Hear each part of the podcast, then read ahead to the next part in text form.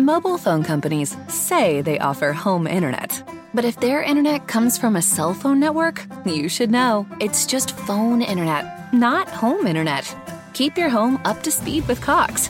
Cox internet is faster and has more reliable download speeds than 5G home internet. Cox is the real home internet you're looking for. Based on Cox analysis of Ookla speed test intelligence data Q3 2022 and Cox serviceable areas, visit cox.com/internet for details. Benvenuti cari amici a questo nuovo appuntamento con The Trash Talk. Oggi mi voglio rovinare. In queste settimane dovete sapere che sono stata tormentata da un pensiero. Proprio non riuscivo a trovare pace e continuavo a voltarmi e rivoltarmi nel letto come un'anguilla tra le mani di mia nonna prima del cenone della vigilia di Natale. Ma qual è questo pensiero che non mi dava tregua? Adesso ve lo svelerò, cari amici di Città Laggiù. Barbara D'Urso al salottino di pomeriggio 5, quello di domenica live e quello di live, non è la D'Urso. Dunque mi sono detta, perché non posso avere anch'io un salottino trash per parlare del grande fratello VIP? Così oggi ho deciso di porre fine a questa ingiustizia e di inaugurare il mio personale salottino di programmi trash, con gli ospiti che si urlano addosso e che mi costringono a riportare l'ordine facendomi riprovare il brivido felino e la parvenza di autorità di quando alle elementari la maestra Maria mi faceva scrivere i nomi dei buoni e dei cattivi alla lavagna. Innanzitutto, lasciate che vi presenti i miei opinionisti di oggi. Partiamo da Massimino, l'unico essere umano sulla faccia della terra a preferire Gemma a Tina, nonché il mio fedele sostegno in tutte le liti in cui capitiamo, tosto e letale come la combinazione caffè e sigaretta. Ciao Massimino, benvenuto. Ciao Fabiana, grazie per avermi invitato. È con noi anche Simona, la versione italiana di Rita Ora, nonché mia partner in crime dai tempi del liceo, quella con cui barattavo pan brioche per sigarette, maestra dei dibattiti, capace di metterti KO con la dialettica in un nanosecondo. Ciao Simona, benvenuta. Ciao Fabio, ciao a tutti, grazie. Abbiamo anche Serena, soprannominata Aisha delle Wings, ma letale come Santana Lopez di Glee, maestra dell'arte di tergiversare, silenziosa ma letale. Ci conosciamo da quando avevamo ancora la bocca che ci puzzava di latte plasmon. Benvenuta Serena. Buonasera a tutti, grazie per l'invito. E infine i nostri ultimi ospiti. E ve li presento in coppia perché sono due facce della stessa medaglia. Sono due delle persone più divertenti che conosca, maestri del trash e chissà perché si trovano sempre ad assistere quando gente random che non riconosco mi saluta. Raccoglitori di casi umani, bevitori di estate, benvenuti ai Sandra e Raimondo di questo salottino, Leila e Christopher. Ciao Fabi, grazie per l'invito. Ciao Fabi, non vedevo l'ora. Bene, bene, bene. E adesso che abbiamo fatto le dovute presentazioni, direi che è arrivato il momento di immergerci e sguazzare nel meraviglioso trash. Questa settimana parliamo di quel programma per cui, se lo guardi dall'inizio alla fine, ti viene automaticamente data la 104. Io la sto ancora aspettando, parlo ovviamente del Grande Fratello VIP 5. Innanzitutto vorrei chiedere ai miei ospiti di darmi un parere su questa edizione. Questa edizione penso che sia la migliore, però non supera ancora la seconda, che per me è stata la migliore edizione del Grande Fratello VIP e fortunatamente non è la peggiore, che la peggiore invece è stata la terza. Tutto sommato questa edizione è divertente, ha i suoi diciamo, eroi e i suoi villain. Io divido così diciamo la casa e ora stanno subentrando anche nuovi villain. Secondo me l'hanno fatti fuori subito. Allora, sono d'accordo con Massimino quando parla di eroi e di villain e sono anche d'accordo sul fatto che questi nuovi pseudo villain che stanno entrando adesso saranno presto fatti fuori.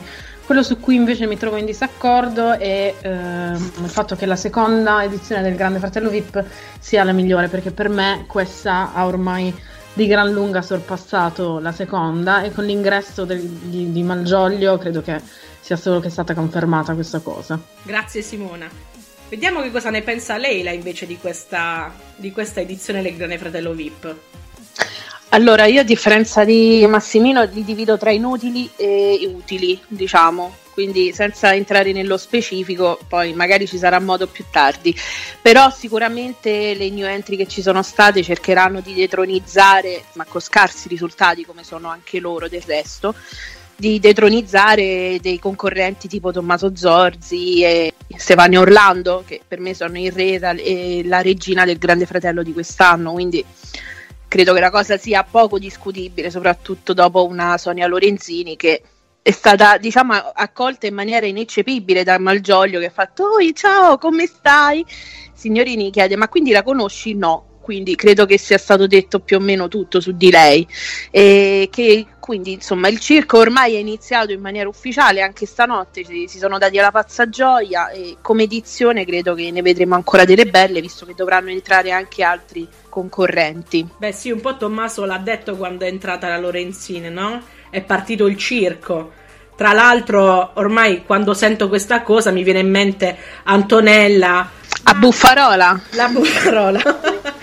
Ma sentiamo che cosa ne pensa Chris. Fabio, allora, io come ogni edizione parto dicendo che noia. Però quest'anno diciamo c'era la De Blanc che all'inizio ti dava quello sprint tra un vaffanculo e l'altro, poi è diventata stantia. Invece in tema di divisioni, visto che c'è questo giochetto di dividerli, io li divido più in quelli che oddio perché lui, lei e ma chi è questo? Come appunto con la Lorenzini ieri che sembrava un po' malgioglio anch'io, mi mancano solo gli occhiali da sole. Perfetto, perfetto. Serena, invece tu cosa ne pensi di questa edizione del Grande Fratello VIP? Allora, io penso che sarebbe stata un'edizione perfetta se non fosse per un piccolo difetto, lo studio. Lo studio rappresentato da un Alfonso Insignorini assolutamente incompetente nel ruolo di conduttore ad un Antonello Elia un po' troppo sopra le righe, per quanto diciamo ci piaccia un po' il veleno che scorre sul mento, e un pupo che eh, dovrebbe andare a debito per ogni parola che dice, fa un po' venire i brividi il fatto ehm, che ne guadagni per le proprie opinioni. Per quanto riguarda il cast, ineccepibile, potremmo dire bello, pieno, ricco eh, di dinamiche, di personaggi, punte di diamante. Eh, per quanto riguarda la seconda tranche, eh, lascia un po' a desiderare l'ingresso di questi, lasciatemelo dire, fenomeni da baraccone, potremmo dire con l'ingresso di questa Sonia Lorenzini che lascia un po' a desiderare. Vedremo magari ehm, i risvolti, i prossimi sviluppi di questi personaggi, c'è ancora da capire.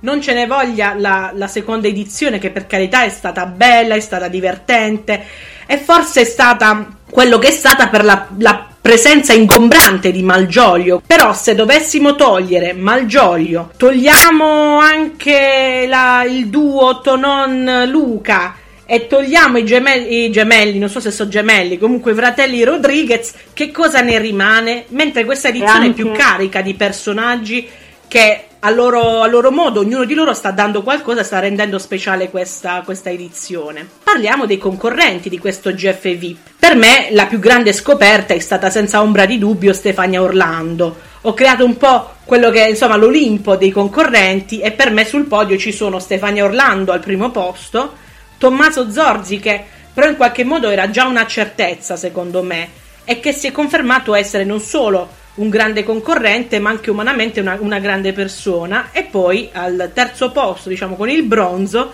nonostante io la ami, Elisabetta Gregoraci.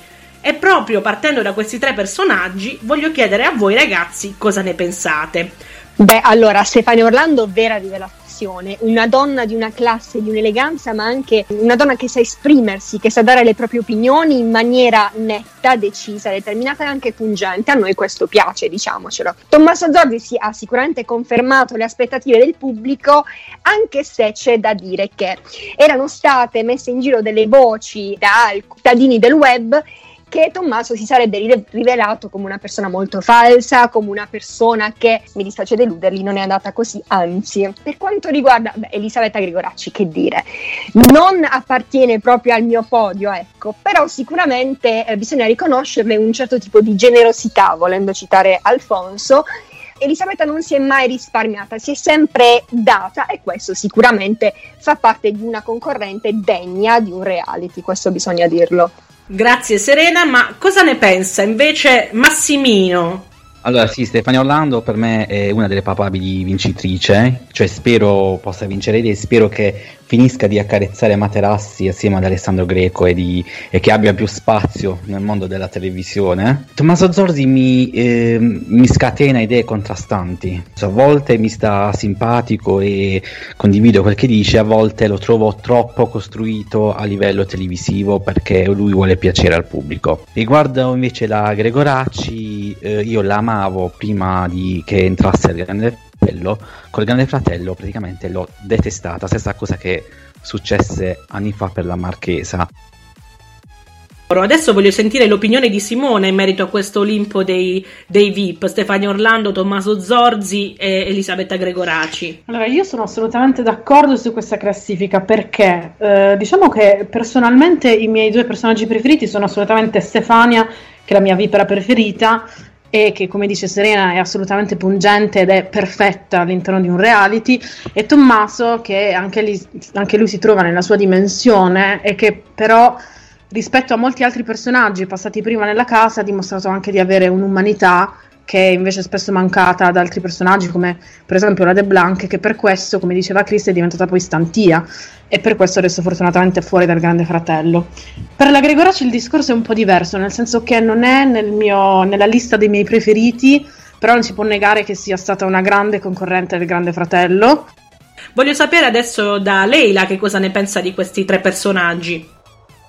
Allora, indubbiamente Tommaso e Stefania, come ho detto anche prima, sono i miei preferiti in assoluto perché in Tommaso va riconosciuta un'umanità che molti dicevano che non, non, avrebbe dimostrato, perlomeno che non avrebbe proprio avuto, cioè proprio nel suo essere, cosa che invece rispetto a tanti altri, nonostante i suoi 25 anni, possono che insegnare anche a quelli più grandi, come appunto una De Blanc che a parte dire i vaffa e non fare un beep dalla mattina alla sera, voglio dire, farsi massaggiare da Zelletta, che in quei momenti lo abbiamo visto attivo, e va detto insomma che Tommaso va, va, messo oltre l'Olimpo per quanto mi riguarda. Stefania Orlando, anche se con modalità totalmente differenti, mi ricorda un po' anche Adriana Volpe, perché lei è una che ha fatto televisione, è stata boicottata da, da, Magalli e compagnia cantante, adesso dopo il Grande Fratello che comunque ha dimostrato di essere una donna che mantiene la scena, nel senso che sa parlare in maniera corretta in italiano, adesso ha un programma su TV8 io mi auguro che per Stefania Orlando possa accadere la stessa cosa perché anche lei ha tutte le carte in regola per poterlo fare.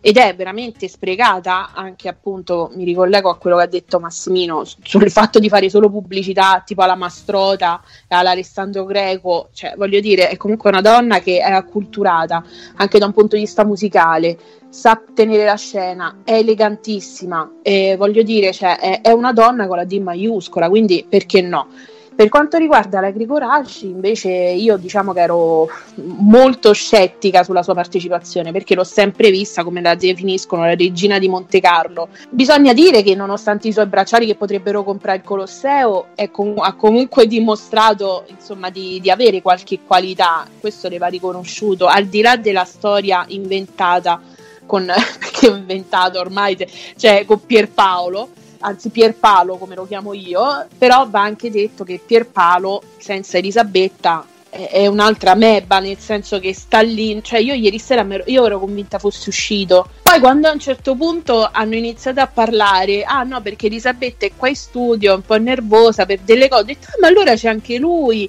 Cioè, poi quando ha fatto la nomination a Maria Teresa Luta, lì ho capito che era meglio, rimpianto quel momento in cui era in silenzio quindi voglio dire, diciamo che Pierpaolo senza Elisabetta de- dovrà dimostrare tanto, tanto, tanto, ma credo che non farà niente, niente, niente.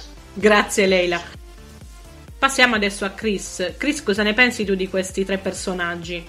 Allora Fabi, ti dirò, sicuramente ce n'è una che per me più che nell'Olimpo va negli inferi ed è Elisabetta, poi ti dirò. Allora, tra questi io Stefano Orlando la metterei al primo posto perché sì, Zorzi per l'amor di Dio mi piace tantissimo, un ragazzo di cultura, sentimenti veri secondo me.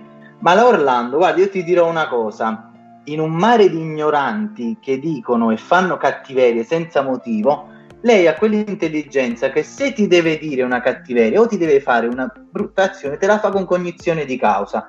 Per me queste sono le persone che devono andare avanti, della serie, se ti devo dire un baffa, te lo dico con cognizione come la Stefania e non come la De Blanc. Assolutamente. Per quanto riguarda per quanto riguarda Elisabetta, guarda, io non ci voglio spendere tante parole. Adesso c'è di nuovo il problema, i battiti live, non battiti. A me me li abbatte. La toglierei da questo podio e metterei sicuramente qualcun altro.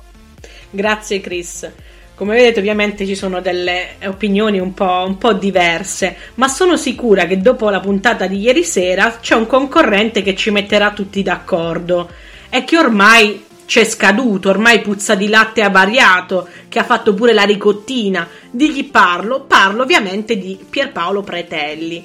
Pierpaolo Pretelli che in serata ieri ha preso un grande scivolone, vogliamo dire così, si è dimostrato per quello che in realtà è. E voglio partire proprio da Simona, che so che ne ha, ne ha da dire parecchie su di lui. Che dire, eh, assolutamente io penso che lo scivolone di ieri sera sia stato il più plateale, ma in realtà credo che dietro quella facciata da bravo ragazzo che non ha mai voglia di discutere c'è in realtà una persona che ha molto ben pensato il suo percorso all'interno della casa prima ancora di entrarci, sapeva che la storiella all'interno della casa avrebbe funzionato, le avrebbe dato visibilità, che poi è quello che è successo effettivamente. Probabilmente non pensava di, di prendere un pesce grosso come la Gregoraci, ci è riuscito, ci è riuscito anche molto bene secondo me, ma in realtà di per sé lui preso singolarmente non vale, non vale quasi nulla. E ha dimostrato di essere un invertebrato, di non avere le palle per affrontare un gioco come quello del Grande Fratello. E paradossalmente un personaggio come Zelletta credo che abbia più senso di esistere all'interno della casa. Ecco, se, se dovessi definire, scegliere chi tra i due è più comodino, io oserei dire Pierpaolo. E la sfuriata che ha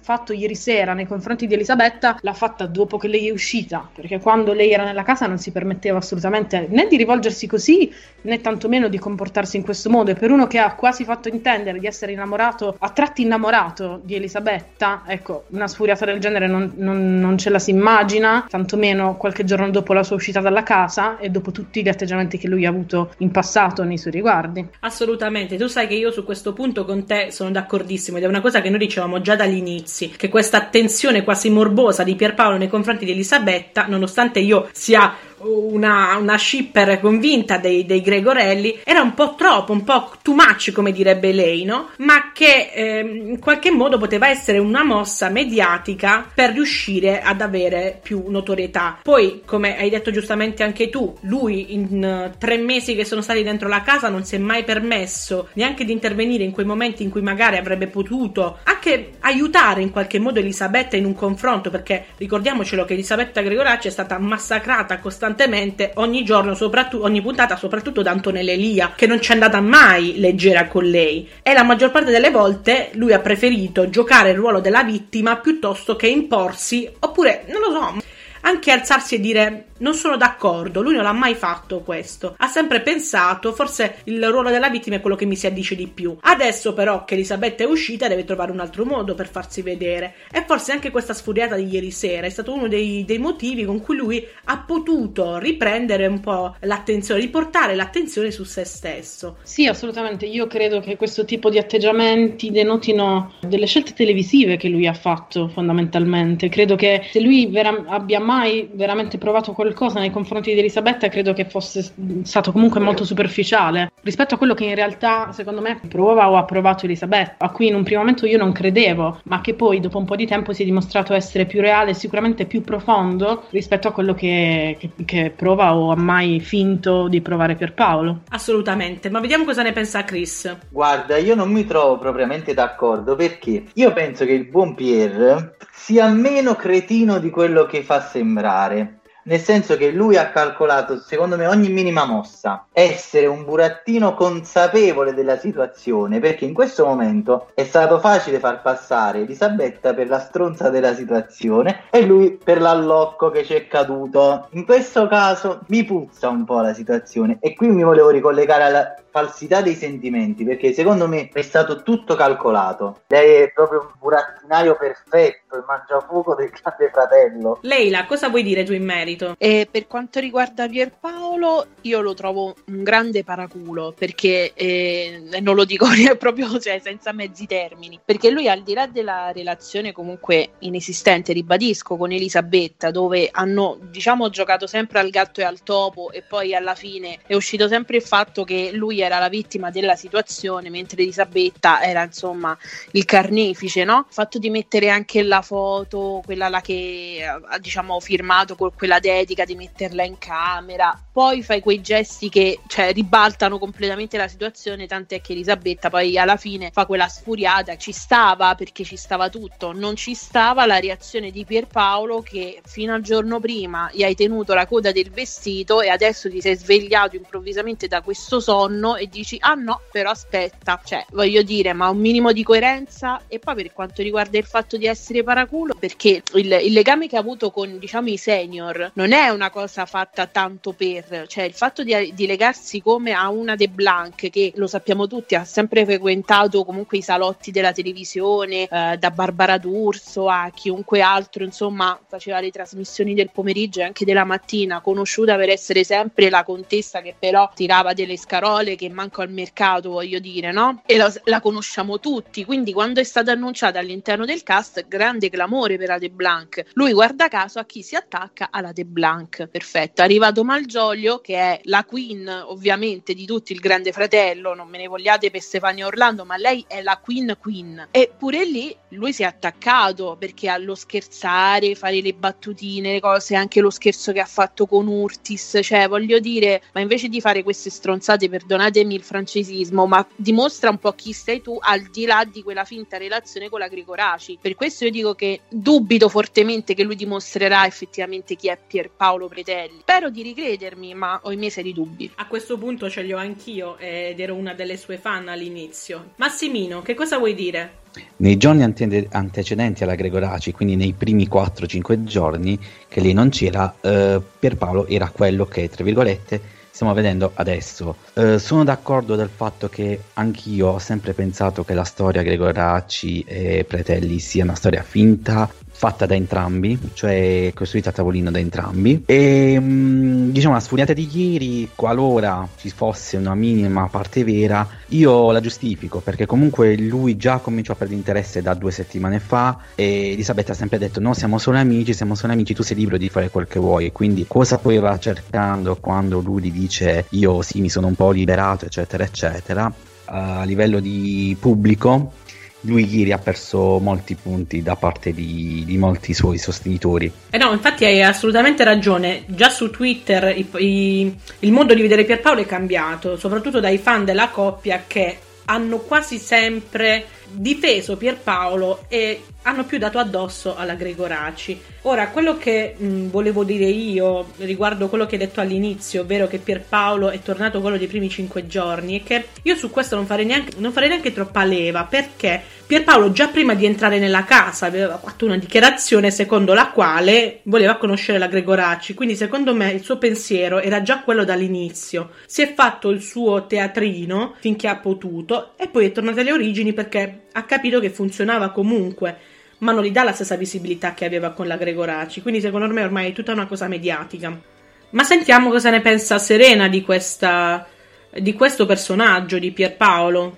Beh, Pierpaolo non è riuscito neanche ad essere un comodino intero. Questo cosa vuol dire? Che Pierpaolo è stato buttato dagli autori in questa ship partendo da un bacetto per un gioco creato in puntata e ha pensato bene di lasciarsi andare alla corrente. Questo cosa vuol dire? Pierpaolo è un gran simpaticone, Pierpaolo è l'amicone che noi vorremmo trovare tutti per strada con cui giocare a pallone. Ma Pierpaolo non è neanche così tanto intelligente e furbo come magari eh, qualcuno di voi può aver detto. Io non penso assolutamente che lui si sia già eh, creato un copione prima. Penso anzi che sia una persona che si rivela proprio con le sue contraddizioni nel senso che dimostra il fatto di essere una banderola al vento proprio nel momento in cui va contro tutto ciò che ha fatto in 80 giorni. Anche ieri sera la puntata di venerdì è stata rivelatoria per questo, nel senso che non puoi passarmi un'intera edizione a fare ehm, il piantino dell'innamorato e poi uscire così allo, allo scoperto partendo in quarta contro un'Elisabetta che ti ha sempre eh, riservato delle belle parole. Elisabetta non ha sicuramente bisogno di Pierpaolo per emergere, su questo ne sono convinta, ma Elisabetta Elisabetta è anche una donna di spettacolo.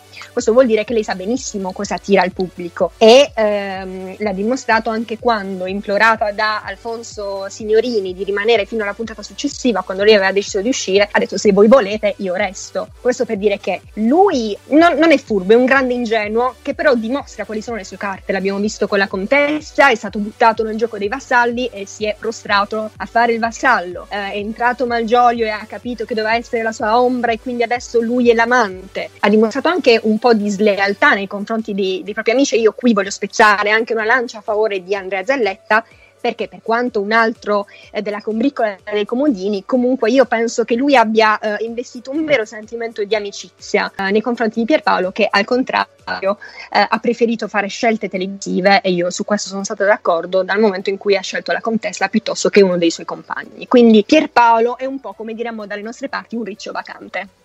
Grazie Serena, sì, effettivamente è un Picnuritz vacant. Ma eh, vedo che c'è Chris che vuole intervenire. No, io volevo fare solo un appunto. Ne approfitto del Elisabetta e Pierpaolo per spezzare una lancia a fuori di Tommaso. Ed io in questo caso vedo più vero un sentimento, per quanto impossibile, eh, come quello di Tommaso per Francesco Pini la, per il fatto della camicia messa in valigia, che se non fosse stato per quel cafone di signorini che l'ha fatto notare, non l'avrebbe saputo nessuno. Effettivamente è una, una, riflessione molto interessante la tua. E già che ci siamo, perché non parlare di Francesco Pini? Guarda, Francesco Pini, ti dirò, inizialmente non mi faceva impazzire.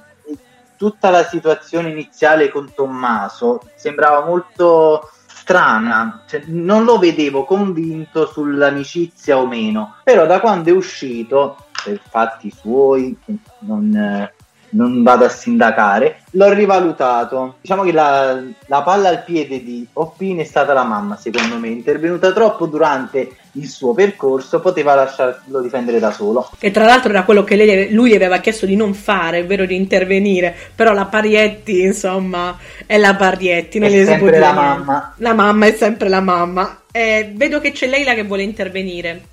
Sì, no, io Francesco Pini l'ho, diciamo, l'ho apprezzato sempre, a parte alcuni scivoloni che si poteva leggermente risparmiare senza entrare nello specifico, tanto sapete a cosa mi sto riferendo, quindi è stato anche insomma bello mazzolato anche ste, da, da, da, Signorini stesso, quindi sorvoliamo queste cadute di stile. Per quanto riguarda lui come giocatore ci stava, anche come diciamo che eh, ha avuto anche un periodo un po' borderline perché faceva avanti e indietro da una stanza arancione alla blu, poi ritornava in quella. Poi, cioè, c'erano alcuni comportamenti che diciamo non erano pro- proprio lineari, però poi più andava avanti e più si intensificava l'amicizia con Tommaso e più inevitabilmente le carte si sono scoperte nel bene o nel male di Oppini. Quindi quello che ti posso dire è che lui anche si è, si è dedicato al gioco completamente. Sono d'accordo con, uh, con Cree quando parla praticamente della, dell'influenza della madre che ha sempre avuto, diciamo, è, è, più che un'ombra, cioè veramente lo ingloba a volte ed è la stessa cosa che lui ha sempre dichiarato di non, di, di non sopportare della madre stessa.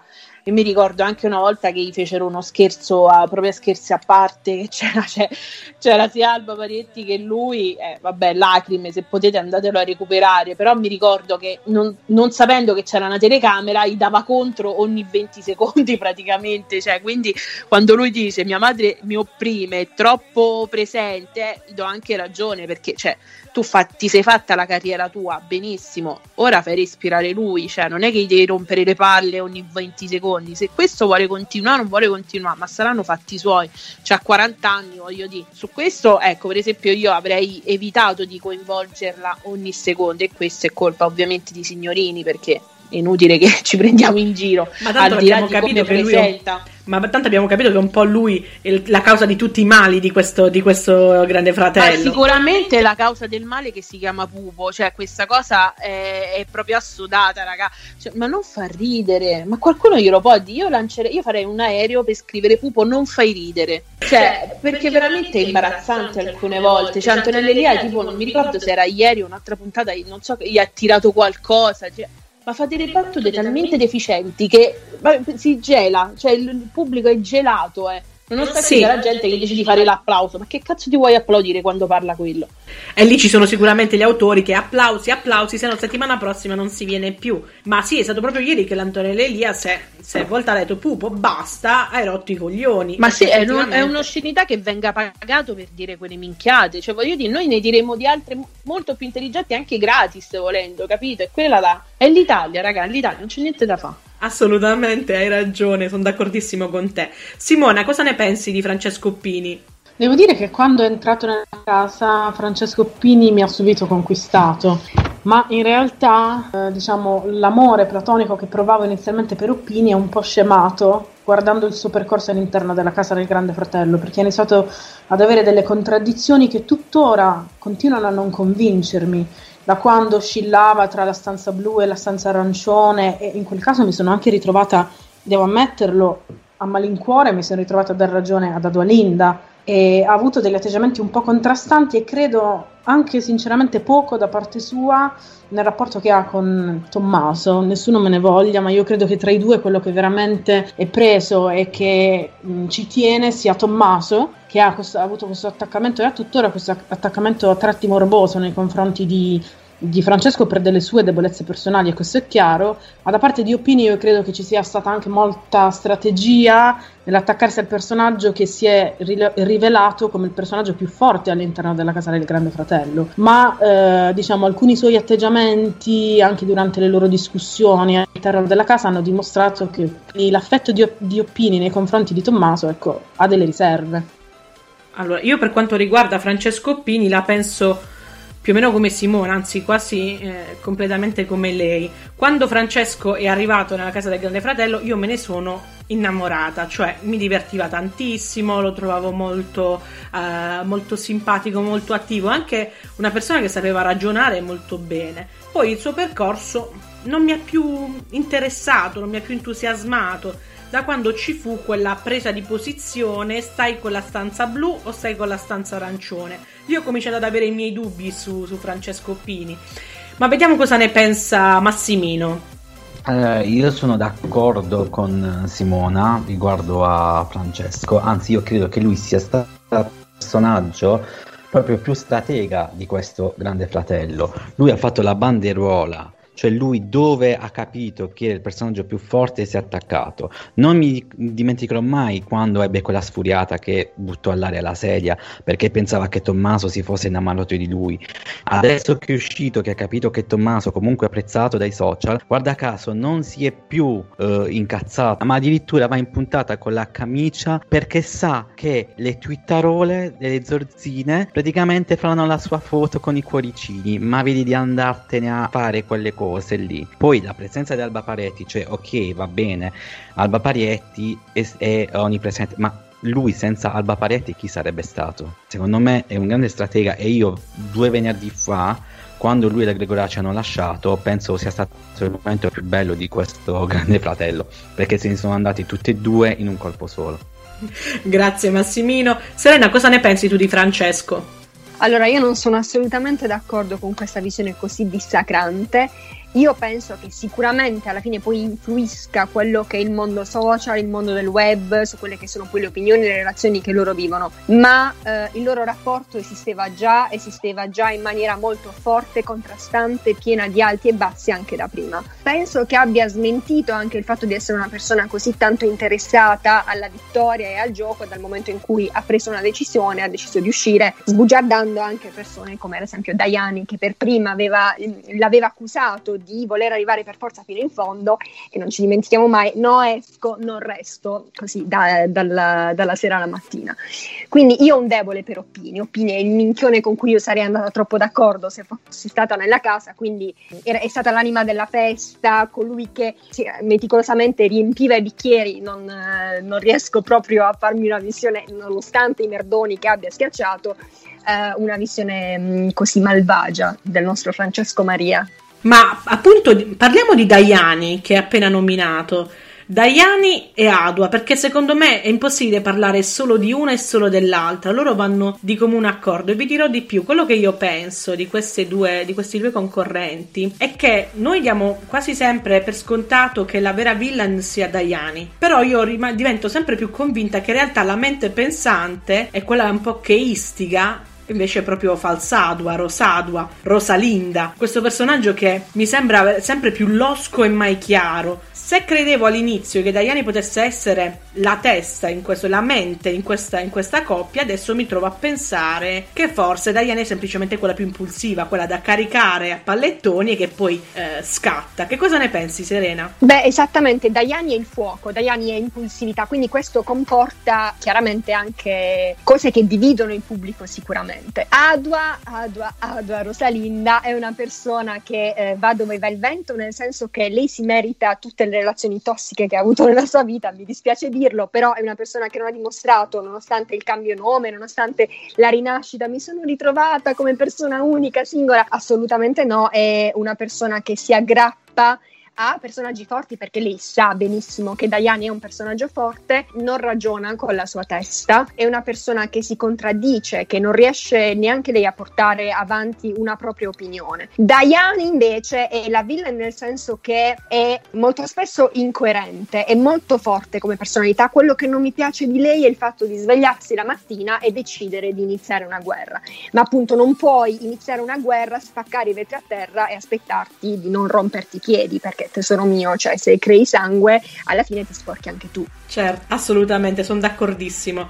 Leila, che cosa ne pensi di Diane Adwale e Rosmello? Allora, eh, penso che loro siano veramente tipo il gatto e la volpe, chiedo scusa al gatto e la volpe di Collodi, però è giusto per fare diciamo un'accoppiata. Eh, sono il braccio e la mente sostanzialmente, braccio e Diane che ormai abbiamo capito che cambia il nome in base al paese e al reality di appartenenza. E invece per quanto riguarda Falsadua dipende sempre anche da chi si trova di fronte, se sta eh, facendo una sorta di remake del peccato e la vergogna, perché diciamo che questi due aggettivi possono essere benissimo attribuiti ad entrambe anche perché comunque il livello di recitazione, il livello di convivenza all'interno della casa rasentano appunto quelli del, dell'Ares, insomma, quindi potrebbero benissimo essere estrapolati e fatti di DVD per essere poi venduti in edicola. Per quanto riguarda il loro, il loro legame eh, diciamo anche in questo caso è da molto molto paraculesco perché loro cercano di tirare dalla loro le nuove entrate come è successo per Selvaggio 2.0 che purtroppo ieri sera ci ha lasciati quindi... la buonanima. La buonanima. Eh, per quanto riguarda Giulia Salemi anche se con lei poi insomma c'è sempre quella que- quella situazione un po' borderline dove se uno si, si, può dare delle coltellate se le dà e anche con estremo piacere, quindi voglio dire sono dei rapporti fondati su nulla perché se in 90 giorni loro non hanno creato delle vere e proprie relazioni un motivo ci sarà. Perché voglio dire come gli altri bene o male hanno creato una sorta di gruppo anche cioè, iniziando delle alleanze che tipo uno Zelletta che ha visto ormai cadere come mosche tutti i suoi compagni, ultima appunto la, la Gregoraci, eh, voglio dire, ti dimostra che Adua e, e, e Daiani meritano quello che raccolgono, cioè nel senso se hanno buttato merda, scusatemi, su chiunque dalla loro poltroncina della piscina dove parla, parlavano come le comari sarde intorno ai 99 anni, e chiunque passava da là davanti diceva ah no perché questo è così, ah no perché Bracciali e perché Francesco Maria Oppini è così, cioè fatevi pure voi un esame di coscienza perché voglio dire tra i due il meno peggio è quello che c'ha a Rogna si dice, quindi detto questo io mi auguro vivamente che la gente si renda conto di quanto siano false ancora di più e vorrei sottolineare che sono che soprattutto Adua mi ricordo di quando diceva ah io dico sempre la verità, io sono la paladina della verità e lo diceva con un rosario in mano, quando poi alla fine si è rivelata tutt'altro, dove una relazione con Massimiliano Mebba Morra non è mai esistita, dove si è scoperta essere più la ex inesistente degli altri e poi, ahimè, per il povero Giuliano che pareva che stava a un colloquio su LinkedIn quando l'hanno chiamato quella sera, quella fatidica sera, eh, voglio dire, insomma, io mi auguro per, per, il pubblico che si renda conto di quanto sia inutile falsauda oltre che falsa e che dagli anni mi auguro invece che faccia questa alleanza per, con Tommaso contro questa Sonia Lorenzini che insomma non ci meritavamo in questo 2020 già così catastrofico. Io sono d'accordissimo con te e adoro quello che hai detto su Giuliano, questo Giuliano che a me fa un po' inquietudine se devo essere sincera perché veramente sembrava che stesse, non lo so, ma neanche voglio dire a un colloquio, a un colloquio in carcere, capito? Quando tu stai parlando con l'avvocato tuo devi essere serio perché è strano, è proprio inquietante come personaggio, mi è sembrato un po' troppo freddo. Dico, dico, l'ultima cosa, cioè, mo, a prescindere da tutto com'è la relazione, ma comunque lei è passata per essere stata l'ex di Gabriel Garco, che ora gay o no è un bel ragazzo, non sa recitare, ma è un bel ragazzo. Eh, quell'altro Massimiliano Morra, che in realtà si chiama Gabriele, pure lui, vabbè, abbiamo capito che c'è una predilezione per quelli che si chiamano così. È anche lui un bel ragazzo, una mebba che sappiamo tutti quanti. Poi arriva sto Giuliano che dici, ma allora mo si è chiuso sto cerchio perché abbiamo capito quali erano quelle false e quelle vere. Giuliano non si può guardare, siamo consapevoli tutti. Hai ragione. No. Ok, perfetto. No, volevo solo la conferma da voi. Niente, parlo più. Grazie Leila, grazie mille. Vedo che c'è Chris che vuole dire qualcosa. sì, vabbè, eh, ho sentito Leila che parlando delle immense capacità attoriali di Rosadua, come si chiama, non l'ho capito, ha nominato il peccato e la vergogna. Ecco, è un peccato e una vergogna che sia uscita selvaggia, siano rimaste Adua e Diane e sia entrata anche la Lorenzini. Eh, c'hai per quanto riguarda eh, Adua e l'amica del cuore, sì, io qui faccio un, un, piccolo confronto proprio con i Gregorelli. Ecco un altro burattinaio e una burattina, perché Adua, zitta zitta, come dice mia nonna, zitta zitta cacchia cacchia, sta costruendo tutto il suo castello sfruttando la personalità di Dayani, che casinista, rompipalle, anche cattiva secondo me in alcuni momenti, a differenza della Orlando come ti dicevo prima, perché deve dare aria alla bocca, però la sta sfruttando per costruirsi una sorta di scudo. Prima o poi Dayani verrà buttata via e lei andrà avanti. Assolutamente, come diceva l'Orlando, l'ossigeno è gratis e lei lo sta usando. Ma c'è Serena che vuole e intervenire. Molti lo sprecano, eh. Sentiamo Serena che vuole dire. No, sì, sono assolutamente d'accordo. Io penso che loro portino avanti questa battaglia di donne forti, questo femminismo che non esiste perché appunto laddove possono, cioè, possono accoltellare le loro compagne non si negano mai. Penso anche che sia, penso anche sia, che sia un peccato perché Daiani quando è entrata, devo dire, eh, devo ammetterlo, mi piaceva anche anche perché comunque una persona da una personalità forte sarebbe stato un bel eh, personaggio se non si fosse persa per queste, per queste diatribe che non hanno senso, per questa sua aggressività nei confronti delle altre. È una persona che è troppo convinta delle proprie opinioni, è una persona che non si mette mai in discussione. Purtroppo, però, dobbiamo anche dire che eh, dall'altro lato del pianeta Terra abbiamo questo, no, questa, questa spinta eh, del pubblico. Infatti, mi sembra anche strano che ormai si ringrazi il pubblico italiano nei, quando vengono salvate le persone al televoto. Però, insomma, eh, il 2020 ci ha portato anche le brasiliane, ce le dobbiamo tenere. Regia, vai con la samba.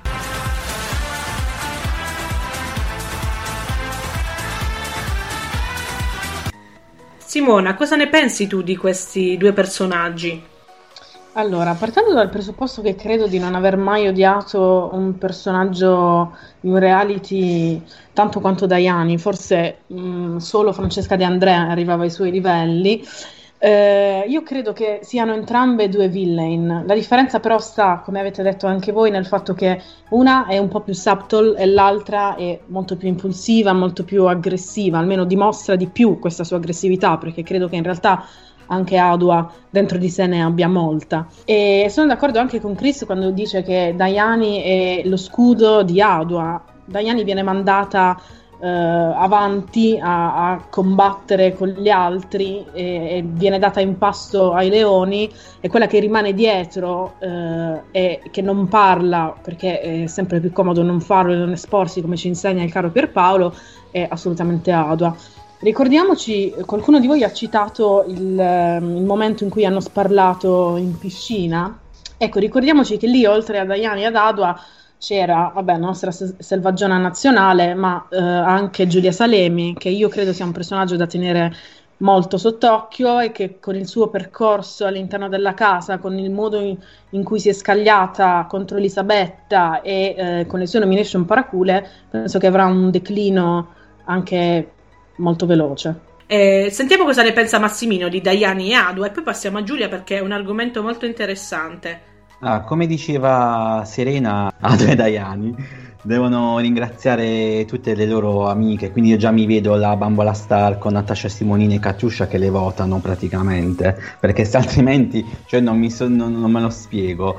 E sì, anche io penso quello che hanno detto comunque un po' tutti, cioè che um, Ado a Rosalinda, quel, qualora si voglia chiamarla, ci voglia Jessica Fletcher per risolvere il mistero sul suo nome, praticamente lei è proprio la classica cattiva, mi ricorda Jen di Lady Oscar, proprio stronza, la classica stronza, è falsa, perché ricordiamoci che la prima puntata lei come vide Massimiliano Morra fece, eh, io non ti voglio parlare, cioè neanche stavano insieme, neanche erano ex, cioè tra l'altro lui recitò male, lei peggio ancora, quindi proprio una cosa costruita, e lei penso che questo suo maschernamento, cioè di fare il personaggio che tutti ce l'hanno con lei perché ha avuto anche un passato, così, perché lo porta avanti tuttora. E anni è...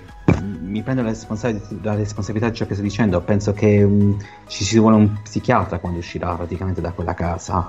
Perché... Ma non solo per lei, anche per i conquilini ci vorrà lo psichiatra dopo. Cioè, non lo so, cioè, urla per cose sceme. Oddio, per carità, pure a me se mi avessero svegliato alle 6 di mattina buttandosi sul letto avrei fatto il pazzo. Però, eh, a parte questo, comunque, cioè, è un po' squilibrato. Ma parlando un po' di questa associazione delinquere che hanno messo in piedi Adua e Daiani, no? Prima si parlava, si menzionava Giulia Salemi e la buonanima di Selvaggia.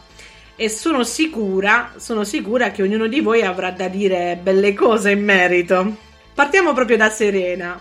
Il gruppetto e soprattutto voglio una tua opinione su Giulia Salemi, questo personaggio che a me francamente al momento è ancora un po' eh, ambiguo, non mi piace, di una cosa sono certa, non mi piace, però devo capire ancora come si colloca.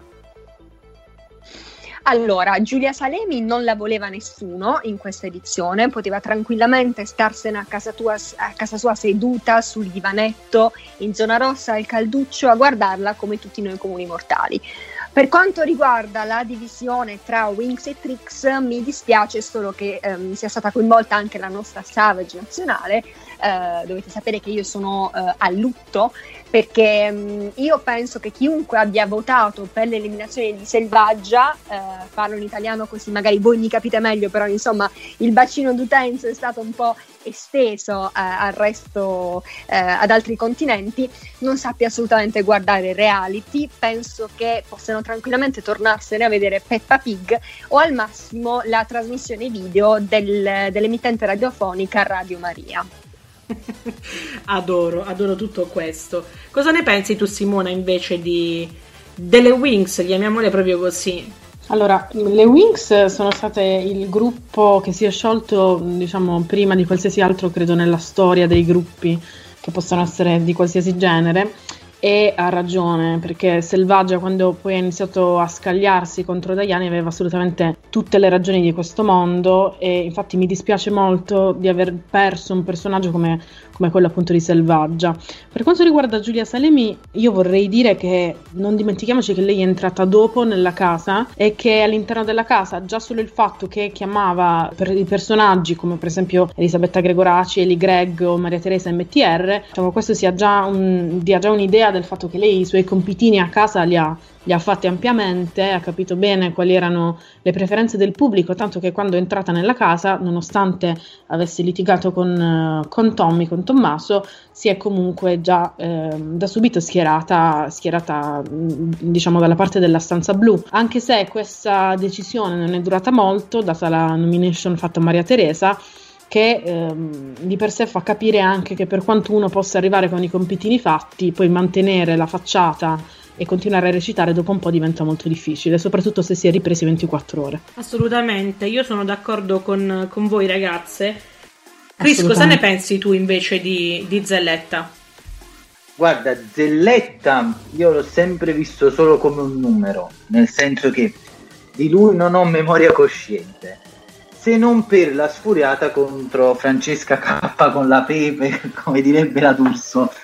E nella sua inutilità, secondo me, spiccano alcune situazioni negative. Poi sicuramente anche l'avvicinamento con alcuni personaggi tossici come la tua amata, non gli hanno giovato. Poi ti dirò, io però spero che arrivi in finale. Va bene. Così va ci bene. saranno più possibilità per altri di vincere. mi sembra giusto, mi sembra giusto. E adesso penso sia arrivato il momento di parlare di Maria Teresa Ruta. Io Maria Teresa non lo so, ho un rapporto un po' conflittuale con questo personaggio. All'inizio mi faceva simpatia i primi giorni, ma dopo già i primi giorni ha cominciato un po' a stancarmi perché vedevo un'ostentazione questo suo eh, ballare, essere sempre così attiva e positiva, vomitare arcobaleni come Nyan Cat. Perché? Perché devi essere così felice se la vita fa cagare? No, Maria Teresa, non mi va giù. Poi mi è sembrata sempre più falsa in un certo senso e sono ancora dell'opinione che Maria Teresa sia una delle giocatrici più forti e anche più, mm, più furbe. Voi cosa ne pensate? Serena? Beh, no, Mary Terry non si tocca assolutamente. Maria Teresa eh, sicuramente, allora la sua furbizia sta nel fatto che eh, anche lei è una donna di spettacolo, una donna che la televisione la conosce, sa calpestare il palcoscenico, ehm, ma è una donna di spettacolo in tutto, lo si nota anche dal fatto che ogni volta interpellata si alza, alza in piedi. Ehm, lei sa benissimo cosa fare eh, una volta appunto ripresa. Um, Meriteria è la punta di follia, è la punta di trash sano di questa edizione, non si può assolutamente um, silenziare, ecco.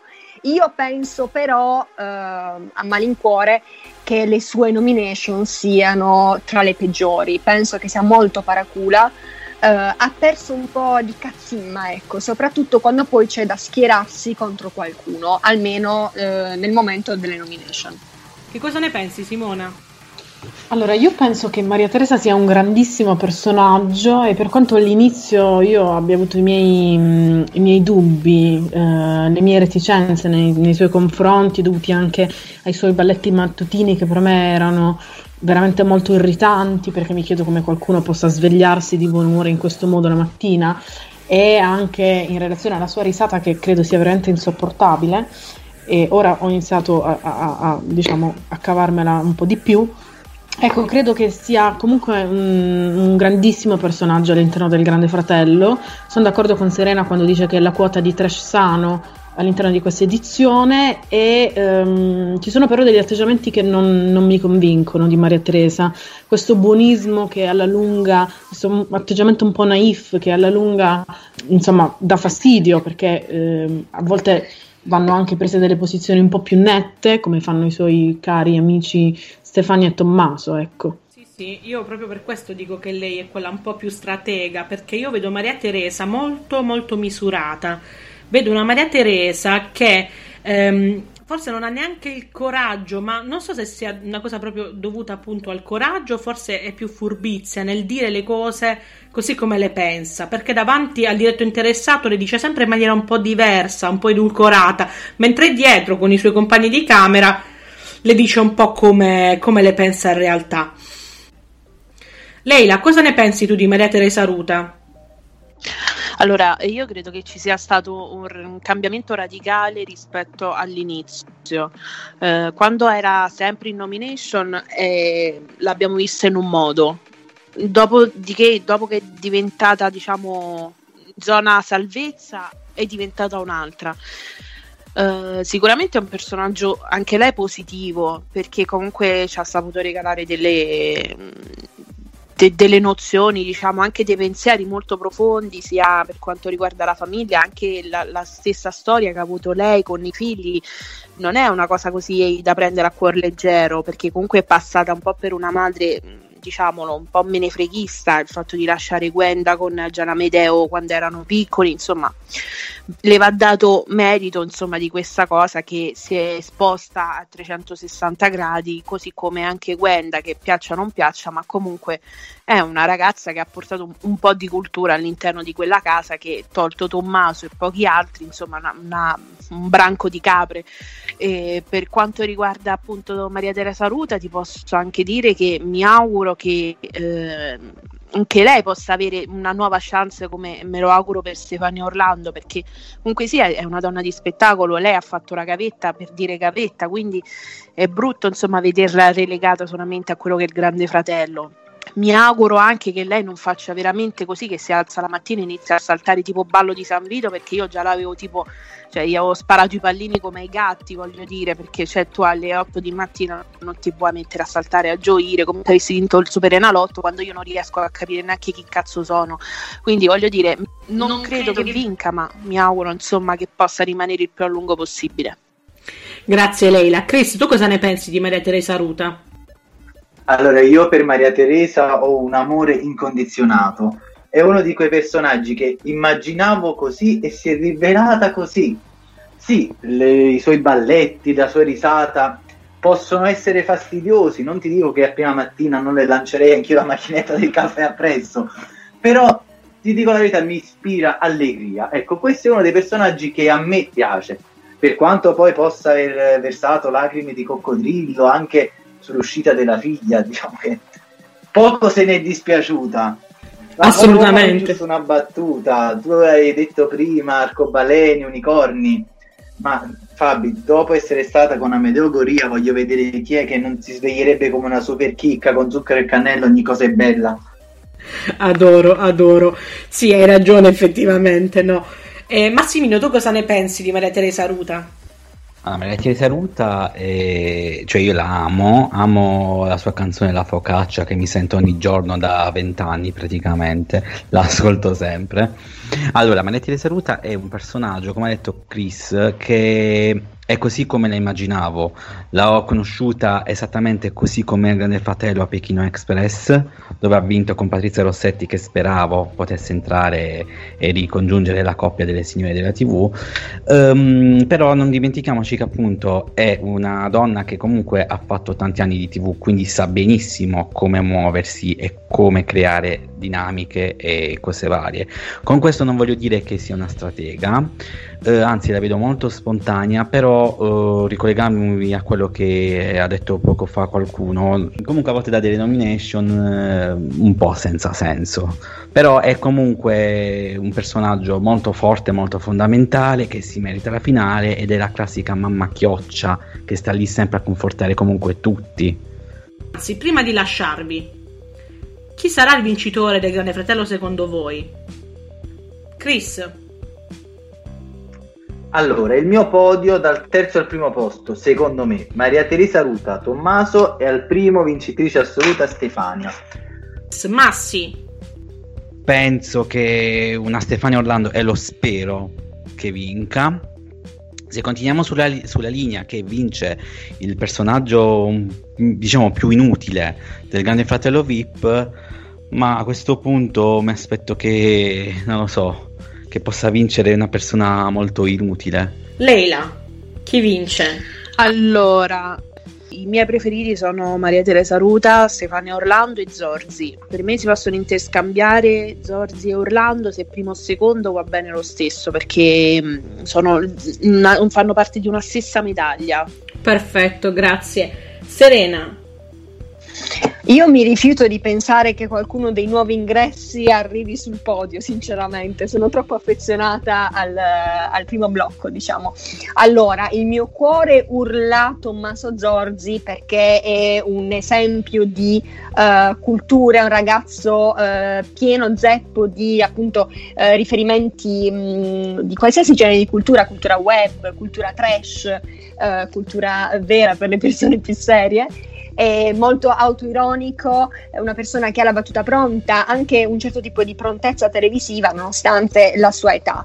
Uh, purtroppo però devo accodarmi al discorso che uh, ogni finale del Grande Fratello ci ha delusi eh, facendo appunto ponendo come modello l'inutilità. Quindi uh, spero che Pierpaolo calpesti qualche altro merdone per perdere quel po' di fandom che si era racimolato e ci lasci una, una vittoria degna di essere chiamata tale. Sì Zorzi Orlando anche sì la metterei come seconda al massimo.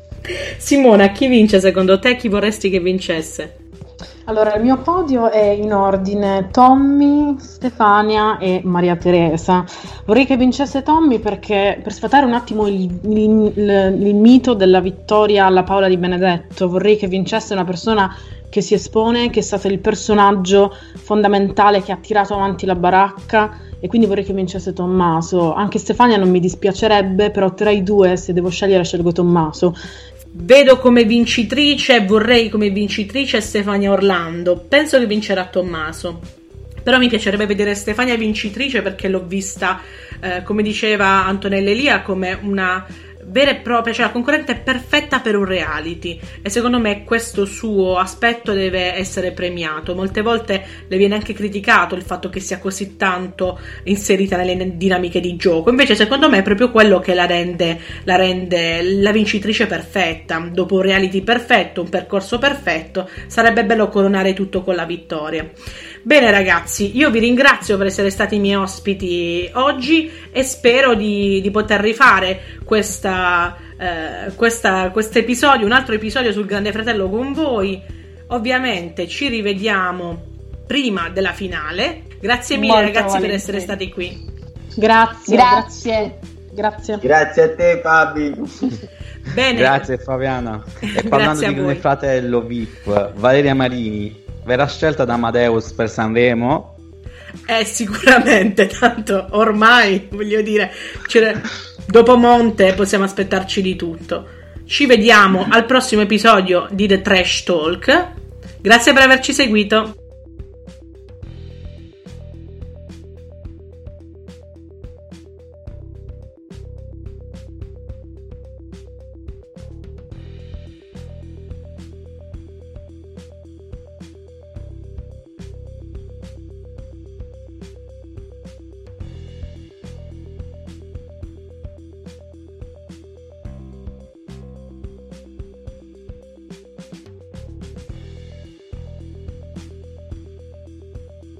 Mobile phone companies say they offer home internet.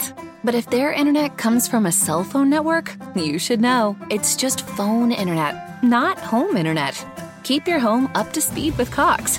Cox Internet is faster and has more reliable download speeds than 5G home internet. Cox is the real home internet you're looking for.